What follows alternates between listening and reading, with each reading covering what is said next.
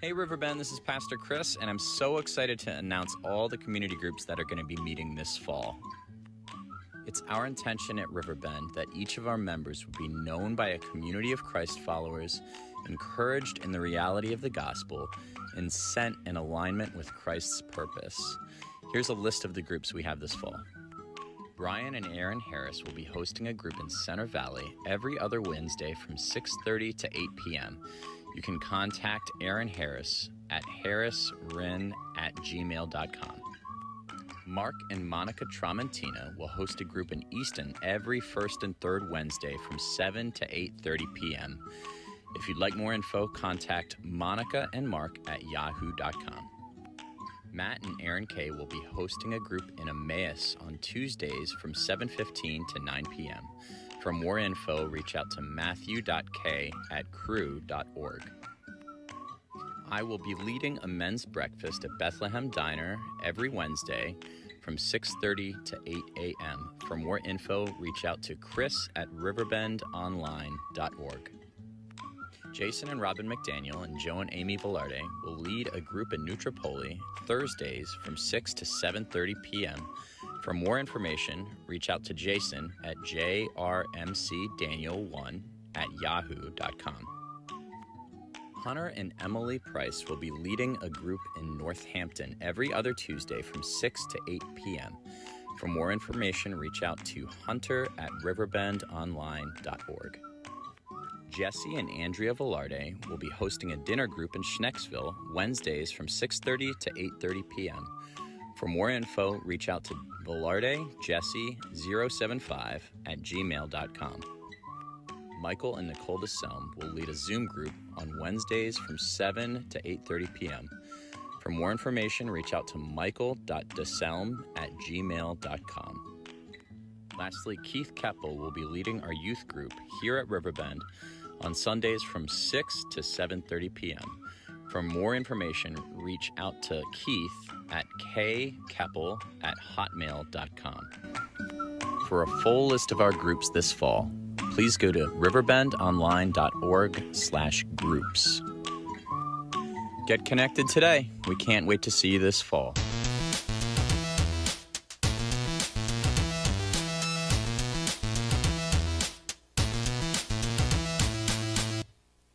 Hey, good morning. I hope that woke you up. I'm Joe. I serve as one of the pastors here at Riverbend. In case you didn't recognize that song, it is the song Walk This Way, Talk This Way, right? We were talking about that last week. Uh, but this series, again, is designed for us to rediscover and to discover anew and afresh the Jesus way. So we're grateful to have each and every one of you here with us this morning, whether that's in person or online. We also want to just take a moment to celebrate what this season means for us as a church and as we look forward together. And so today was what we call Game Day Sunday, and it falls right around the football season. You know, football season has taken off. The N F L kickoff has happened. All those things have, have taken place, and many of us are excited about how our teams look. If you're a Bills fan, you're really excited. If you're an Eagles fan, you were like, hey, it was ugly, but it's a win, right? If you're a Giants fan, you're like, wow, Saquon looks like he's ready to go. He's back from the injury, right? We're really excited about that. If you're a Cowboys fan, you're like, oh, will it ever get better? Will it ever get better? You know, that's, that's how you, how you feel. If you're a Falcons fan like myself, you're like, can we keep a lead in the fourth quarter, right? Someone. Someone, can can we talk to the defense here? I don't, I don't understand what's going on. And so it falls on that, that time of year where football uh, is ha- taking place, uh, whether that's professionally or in the college ranks as well. But it's a chance for us to recognize the power of team, but also where we've been as a church. Because on September thirteenth, two thousand nine is when we began to meet weekly In, at ten thirty in the morning. It started at the Days Inn, which is was at that time the Four Point Sheraton off Airport Road. And this tells you a little bit about how old our church is. At this point in time, a lot of the fo- photos that were taken weren't taken from a phone. They were taken from a camera. All right, like that just kind of gives, dates us a little bit, kind of gives some context. Like some of the pictures I was looking back on, they're grainy. I'm like, what is going on here? And it's because technology has changed since then, which is crazy to think about. But those early days were so sweet and so special. Uh, Amy and I, my wife, were talking about what those early days were like and just being reminded of what it was to be a church that was together with one another for the sake of others. And that has continued on, but early on, you remember those people that were part of those early days and the beginnings and just the fondness of those those memories and those small beginnings. And then in two thousand eleven, we made a move to this space that we're currently in. In case you're wondering, what is that room? That's this room. And that's before we did what we did to that room. And so we're here and just reminded of God's faithfulness through the years. And it's not limited to us gathering together on a Sunday morning. It's really about us committing to live for Jesus, love the valley and the world, to be in it with one another as we seek to join Jesus and what he has for us. And so we're just so grateful for his faithfulness. We're so grateful for how good and kind he has been over the years towards our church. And we're thankful for you and those who've invested in the vision that God has given us, the vision that he put in our hearts, and the fact that he has allowed us to join him in what it is he has for the valley is such a humbling reality to walk in. And we're just grateful. We're grateful for that. And it's not only a chance to remember, but it's also a chance to look forward as well. And it really happens to fit very, very well that we're in this teaching series, Walk This Way, because in that we really do want to continue to follow after Jesus and his ways for us. But as we think about that, the, the idea that the football season is here, and I know you, many of you are not football fans, sport fans, but here's here's the thing, here's the thing, even despite that, even despite that, this illustration will work, okay? But here's the thing, with a football team, the football team is only as good as each person choosing to do the role that they have been given and to help the other achieve what it is that they are intended to accomplish. That they have these shared goal and shared visions together. They have goals that they have set out together, specific things that they're trying to work on. And a team is a team when they work together and each person chooses to do their part and to show up in the midst of that.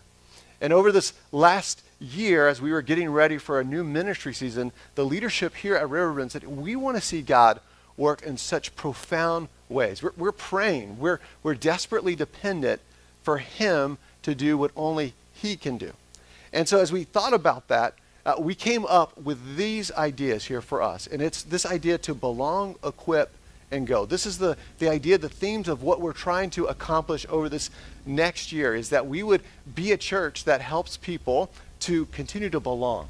And that's why community groups, as we heard today already, are so important and so vital to the work and the ministry that we're doing here. Because we know, as great as rows are, they are very important. It's important that we gather in this way on a Sunday morning. We also need to circle up together, to face each other, but also to face our community, our local community together, for the sake of mission and ministry and what God's called us to. And then to equip, that we would choose to not only be a church that equips, but that we would understand that each of us has a part to play to help others be equipped. That it's not limited to the few, it's also for the many. Those who are called in Christ have something to offer and to equip others. It's no uh, spectator sport when it comes to the church. Right? Just like if you're a football team, you're not sitting on the on the stands, right? You're like either on the sideline or in the field and in the game. You're at the practices. You're in the film sessions. Same idea. We're in the game. We're in the game, which leads us to the part of go. We want to go. We want to live for Jesus and love the valley and the world. We want to serve like Jesus has served us and share with him. We'll share with everybody what he has done for them. We want to share him with others. We want to point people towards this hope that is found in Christ. And in case you're wondering, maybe you've seen it, or maybe you haven't, maybe you've heard this before, but this, these three words actually spell something. Do you see what they spell? What what does it spell? I can't hear you. What does it spell? What does it spell? All right, we got some teachers here. See, she was on it already. She, you could tell. But we're begging God to do what only he can do. We're begging in humility and dependence. We're praying this way. And we as a leadership team at Riverbend, we're praying to this end that we would be a people that are marked by this as we continue to journey after what it is that Jesus has for us. and that we would share in this vision together. Because again, it can't be the few. It has to be the, the many who say, as a team, we're going after this together. And so as we have these team goals, there's a part that each of us play in it as well. And this is so important because what can happen is you can be like, it's team or it's individual calling. But actually, it's the team understanding the goals and then the individual understanding their call. And it works together. It works together, which really fits into what it is we're sharing today. Because what we're going to find today is that if we're going to walk in the Jesus way, if we're going to walk in what it is Jesus has for us, we've got to really be able to answer the following. We've got to be able to answer, again, who we aren't, who we are, and whose we are. And so in order for us to do that, we've got to just be able to answer not only the, those three questions, but this question as well. Do you know your call? Or are you crushed by the weight of comparison? Do you know your call, or are you crushed by the weight of comparison? Because it's easy to try to measure up to what somebody else is, what somebody else wants you to be, what you have as far as your own expectations of yourself, but not understanding who you're intended and created to be. And in order for you to walk in who you're intended to be, it's a lifelong process and journey of walking with Jesus, to walk in his way, to let him speak to you, to let others come around you who are going to say, I see this in you, and to encourage you towards that end. But it's so tempting to be try to be somebody else, to be what others want you to be versus what God wants you to be. And I know for many, many years, even as I've journeyed towards what it is that God has called me for, I've had to really be careful not to get caught up in the trap of comparison, the fear of missing out, uh, the fear of not being enough, the, whatever those things are in our own lives, the ways in which we perceive what we should be or what others want us to be versus what God has for us to be. We've got to hear what his call is for us. And really, it's his call on my life that has led me to do what it is that I do, which is to be a part of Riverbend Community Church. It was quite a journey to get to this point of understanding that I'm a catalytic leader. I thought I would be a forever youth pastor because I just love middle school and high school students. I do. And I have a blast with them. But God said, no, I, I have something specific for you that I want you to follow. I want you to follow my call for your life. And when you hear that call, there is a right perspective and attitude towards it. Not only is it a yes, but there is a humble sense of bigness to it, uh, meaning that when you look at it, there's a bit of intimidation with it because you're like, wow, this is bigger than me. And I remember talking to God, are you sure? Are you sure I'm the guy? I'm in my like, I'm like twenty-seven, twenty-eight at this point in time. I'm like, are you sure that, that I'm the guy to do this? And the Lord said, no, I, I want you to do it. I want you to do it. I don't want you to do it alone. I have others that are going to come around you, praise God, because it takes a team, as we said early on, right?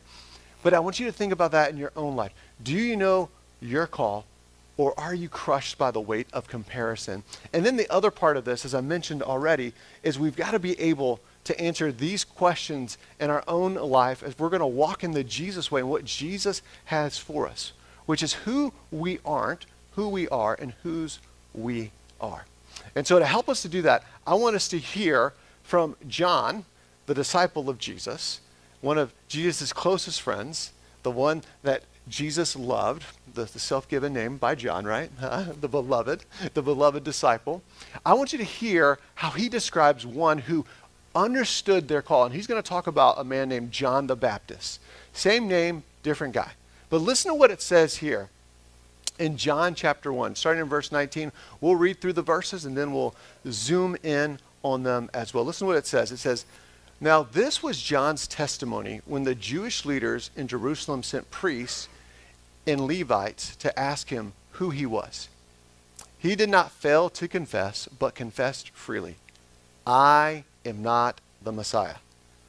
They asked him, then who are you? Are you Elijah? He said, I am not. Are you the prophet? He answered, no. Finally, they said, who are you?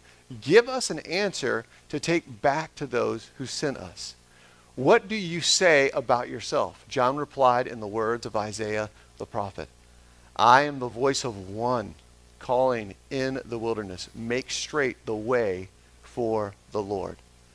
Now the Pharisees who had been sent questioned him, why then do you baptize if you are not the Messiah, nor Elijah, nor the prophet? I baptize with water, John replied, but among you stands one who you do not know. He is the one who comes after me, the straps of whose sandals I am not worthy to untie. The next day, John saw Jesus coming toward him and said, look, the Lamb of God who takes away the sins of the world. This is, this is the one I meant when I said, a man who comes after me has surpassed me because he was before me. Let's pray together. Father, right now, we thank you for this picture of knowing who we aren't, who we aren't, who we are, and whose we are. Jesus, may you receive front and center stage today in our lives. And may we hear you, Holy Spirit, calling us and inviting us to hear very clearly what it is you say of us and what it is that you have for us. Lord, we're grateful for these many years that you've allowed us to do what it is you've called us to do as a church. And we're excited. We're excited about our future together. In Jesus' name we pray. Amen. Well, let's zoom back into what it is we heard from John. It says this. It says, now this was the testimony when the Jewish leaders in Jerusalem sent priests and Levites to ask him who he was. He did not fail to confess, but confessed freely, I am not the Messiah. I want you to hear this. He did not fail to confess and confessed freely. This is a guy who is comfortable in his own skin.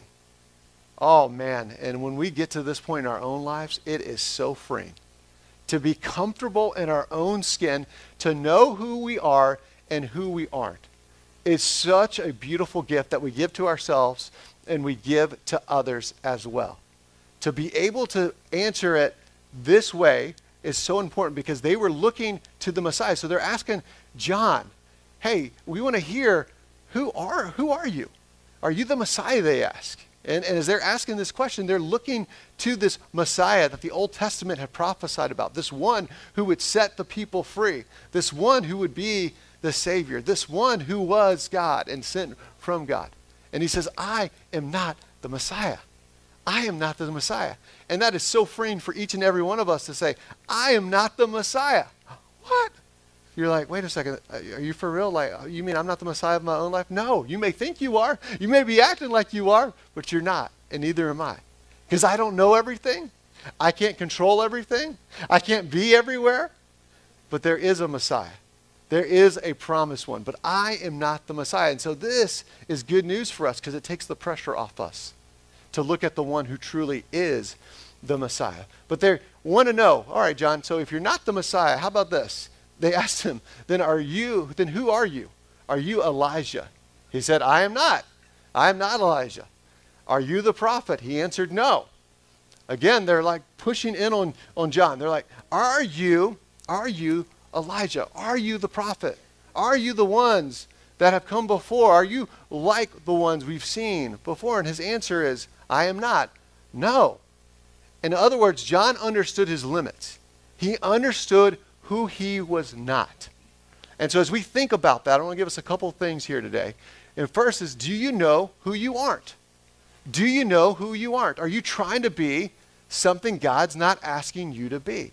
Do you know who you aren't? Because we've got to know who we aren't in order to then understand who we are. And John very clearly says, I am not the Messiah. I am not the Messiah. Let's say that out loud together. I am not the Messiah. Turn to your neighbor and say, you are not the Messiah.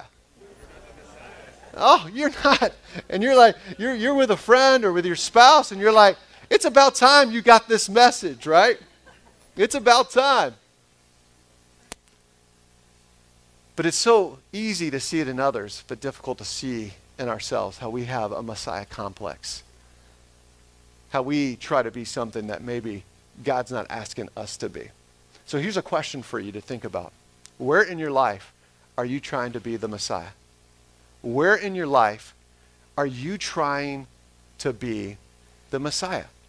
Where are you trying to have control? Where are you feeling like you've got to know everything before you can move? Where are you trying uh, to, to put yourself in a position that there's only one true Messiah, and his name is Jesus? Where, where is that in your own life? Because I know in my own life, and even as I've been praying a lot this week, the Lord's like, hey, you don't have to know the, all the answers because I know all the answers. And I was like, okay, all right, all right, I hear you. He's coming in on me as I'm getting ready for this, all right? The Lord's like, hey, you, you're not the Messiah, I am. Pressure's off. Just trust me. Let me lead. Let me do what it is that I only can do. Well, as we continue on here, it says this. It says, finally they said, who are you? He said a lot about who he's not. So now they're like, who are you? Give us an answer to take back to those who sent us. What do you say about yourself? John replied in the words of Isaiah the prophet. This is Isaiah forty he's quoting here. I am the voice of one calling in the wilderness. Make straight the way for the Lord. And I love this because what John says, he doesn't say I'm the only voice. He says I'm one voice. I'm one voice that's calling out in the wilderness, prepare the way of the Lord. I am one voice, but I know what my voice is intended to be and what it's created for. I understand the uniqueness of what my voice is, but I am one voice crying out in the wilderness, prepare the way of the Lord. In other words, John's saying, I want to prepare people to encounter and experience Jesus. And what's beautiful to think about is that each and every one of us have that same call in our own lives. We have a unique way that we're positioned both on our experience, our giftings, the things that our hearts break for, but we all are called to be a voice of one crying out in the wilderness, prepare the way of the Lord. We are constantly trying to arrange the date for people to encounter Jesus, to tell them and to show them, both in word and deed, who this Jesus is and what he's about. So as we think about this, I want to ask you, do you know who you are? Do you know who you are? Do you understand your God-given identity? Do you understand what he says of you, that you're created in his image, that he calls you through Jesus holy and blameless and forgiven and loved? Do you know that of yourself? And then do you know the good works that he's prepared in advance for you to do? Because he has prepared advance good works for each of us individually to do. They're set up for us individually. Yes, there's collective works we share in, but there's individual work that we're called to. And that's why we've got to belong and be equipped, and we have to go to discern those things together on mission with Jesus. But again, do you know who you are? And as we hear John clearly say, he says, I'm the voice of one calling in the wilderness. I'm the voice of one calling in the wilderness. And it's important that we don't miss this because, yes, he had a special calling, but so do you, and so do I. We have a unique thing to offer in who we are. There's a uniqueness to each and every one of us. And so as we think about that, here's a question for you. How are you using your unique voice to prepare the way of the Lord? How are you doing that, both in word and deed? How are you praying for the people in your circles of influence? How are you opening your eyes for opportunities to bear witness, both in your life as you walk in the Jesus way, as you walk this way, as you walk with him? How, how is that happening in your own journeys throughout your days? And who are the people you're intentionally spending time with to show who this Jesus is and to tell who he is? Because you know what? Right now, we're in a world that's in a world of hurt. People are hurt right now. They're tired and fatigued. They're anxious and angry. And they need what only Jesus can provide, which is lasting peace. They have misdirected hostility at all kinds of people. They don't know what's going on within. And we, as a church, have an opportunity to walk with them. Because there's been a lot of loss and a lot of sadness. And I'm not even just talking about COVID. I'm not just talking about the political upheaval. I'm not talking about the injustice conversation that's going on. I'm not even just talking about that. I'm talking about life on top of that. Things like losing loved ones. Things like, hey, I don't know what to do with inflation and what that means for me with my family. These are things that are real, that people are carrying. But we have an opportunity to use our unique voice to help prepare the way of the Lord, to help them find the comfort that Christ comes to give. So again, how are you using your unique voice to prepare the way of the Lord?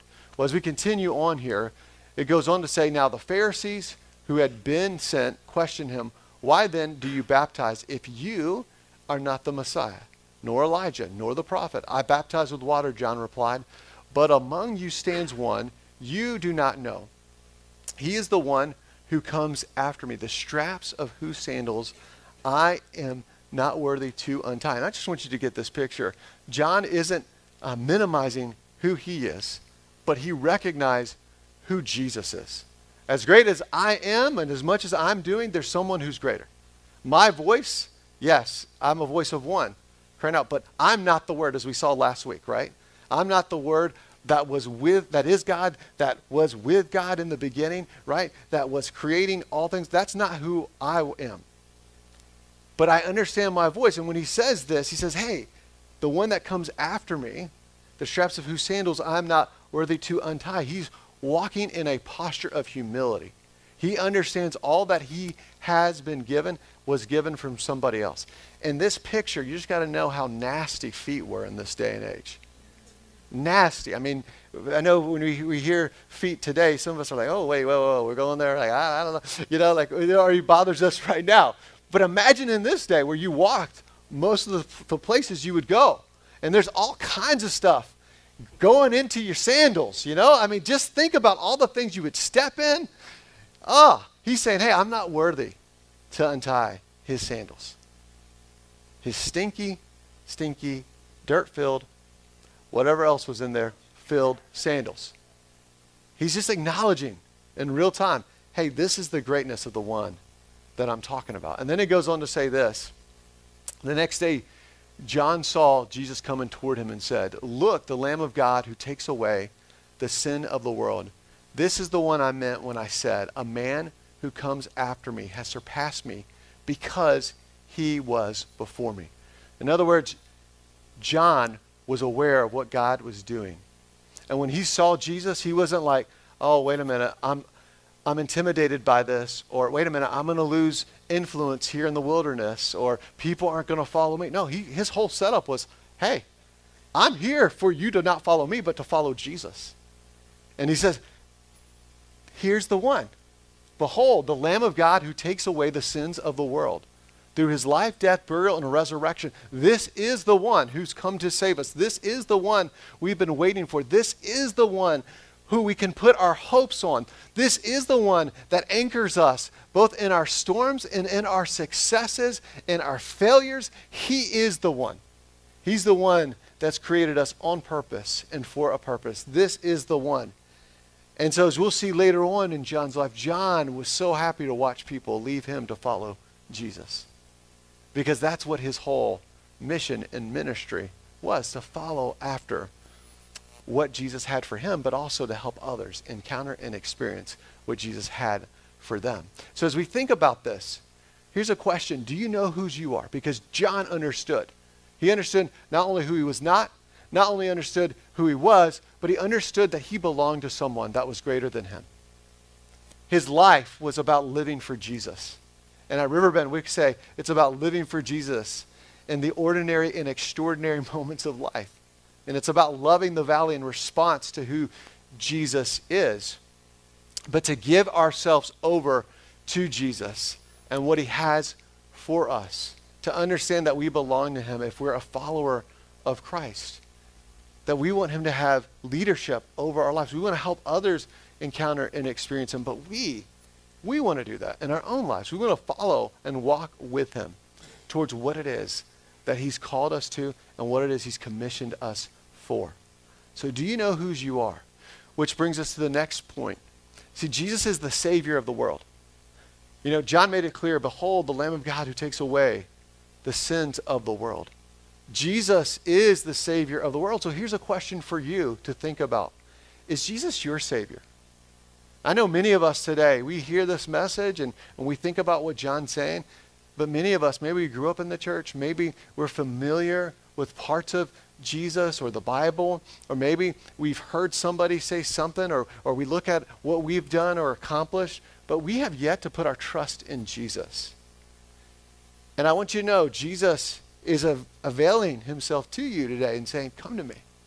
Come to me. I, through what I've done for you, you can have a relationship with God. I am the Savior of the world. And, and then for us who are followers of Christ, we not only need to receive what Christ has done for us, but we need to bask in the fact that he saved us, and he's the one.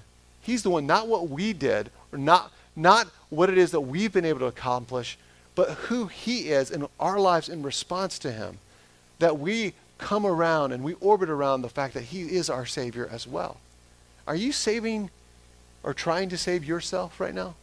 Whether you're not a follower of Christ or whether you say, I am a follower of Jesus, what ways is religiosity got a hold of your heart? What ways are you looking at saying, oh, I've got to I've got to earn my forgiveness. I've said I'm I'm sorry to him. I've apologized to the people. I've made it right, but I keep going back and back and back and back. Are you basking in what it is Christ has done for you? Are you walking in the reality? Is Jesus your Savior? And the next part of this is that Jesus surpasses our successes and satisfies our deepest fears and longings. And so what in your life are you holding on to that you say, look what I've accomplished, or, or even look where I'm failing, because he surpasses both our successes and our failures. See, John the Baptist wasn't caught up in the following that he got, because he had quite a, a following. He had people come into the wilderness. Think about this. Religious leaders. I mean, these are the people in the know, and they're coming to see him. They're setting up a meeting with John. Who are you? And John's not caught up in all that. John says, no, hey, it's all about Jesus. I am not the Messiah. I'm the voice of one crying out in the wilderness, prepare the way of the Lord. But he was not caught up in the trappings of fame and success. Rather, he understood that there was one that was greater. And that's Jesus, who surpasses, surpassed his success, who he was and what he would do. But again, Jesus surpasses our successes and satisfies our deepest fears and longings. And I want you to think about, what are your deepest, deepest fears right now?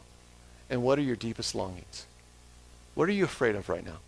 What are you desiring right now? Because he wants to satisfy those things. And it may not be the thing that, or the way in which you think it should be done, but he knows best, right? Behold, the Lamb of God who takes away the sins of the world, the one who surpasses me, the one who surpasses my understanding, my know-how about how to rule and live my life, Jesus. And so as we think about this, I just want to ask you, are you allowing Jesus to meet and minister to your deepest fears and longings? Are you allowing him to? How are you allowing him to right now? What are the ways you're allowing him to meet you and minister to you in your deepest fears and longings? Because he wants to walk with you. He wants to invite you to walk this way, to follow after him. This is what John the Baptist models for us. Again, if we're going to walk in the Jesus way, if we're going to walk with Jesus, we've got to know, again, we've got to know who we aren't, who we are, and whose we are. And I want you to be taking time this week to think about that for yourself. What does that look like uniquely for you? What does that mean for you? What are you trying to be that God hasn't meant for you to be? Who are you trying to be that he hasn't asked you to be? And are you willing to step into who he's called you to be, what he's asked of you? And are you recognizing what he says, not only of you, but what he has for your life and life as we know it? And that, that really comes down to the surrender part. Again, whose we are. Do I belong, believe that I belong to Jesus? That I'm responding to the greatest love story ever told. The one who left heaven, the one who left and came down for me to pursue me and experience all that I would experience, but did it perfectly. He willingly laid down his life for me. And then he says, I'm going to not only be crucified and murdered on a cross, but three days later, I'm going to rise from the dead. And he didn't just say he did it, he would do it. He actually did it. And that's what makes him the Messiah, right? He shows up and he does what he says he's going to do. And so when I look at him, he's trustworthy. And his great love for me, the only response from me is yes, trust, love, and dependence. I, I want to give him everything. I want to give him all of me, every part of me. I want to walk this way. I want to walk in his way. Let's pray together. Father, right now, we thank you for what it is that you've called us to, what it is that you have for us. Lord, help us to know, help us to hear very clearly what it is you say of us, who we aren't, who we are, and whose we are. Jesus, I praise you that we can live in response to who you are, to the fact that you not only are King, King of Kings and Lord of Lords, but you came down. You came down for us, and you have a way that you want to lead us. You are the life, as we said last week, in the light. And I just pray that we would sense your direction for us. Lord, we, we are so excited about this new ministry season we're in. Lord, we can't wait. We can't wait to see, as we beg upon you, how we continue to grow as a community where belonging's happening, where equipping's happening, and where going's happening. May it be true of us, Lord, as we follow after all that you have for us. In Jesus' name we pray. Amen.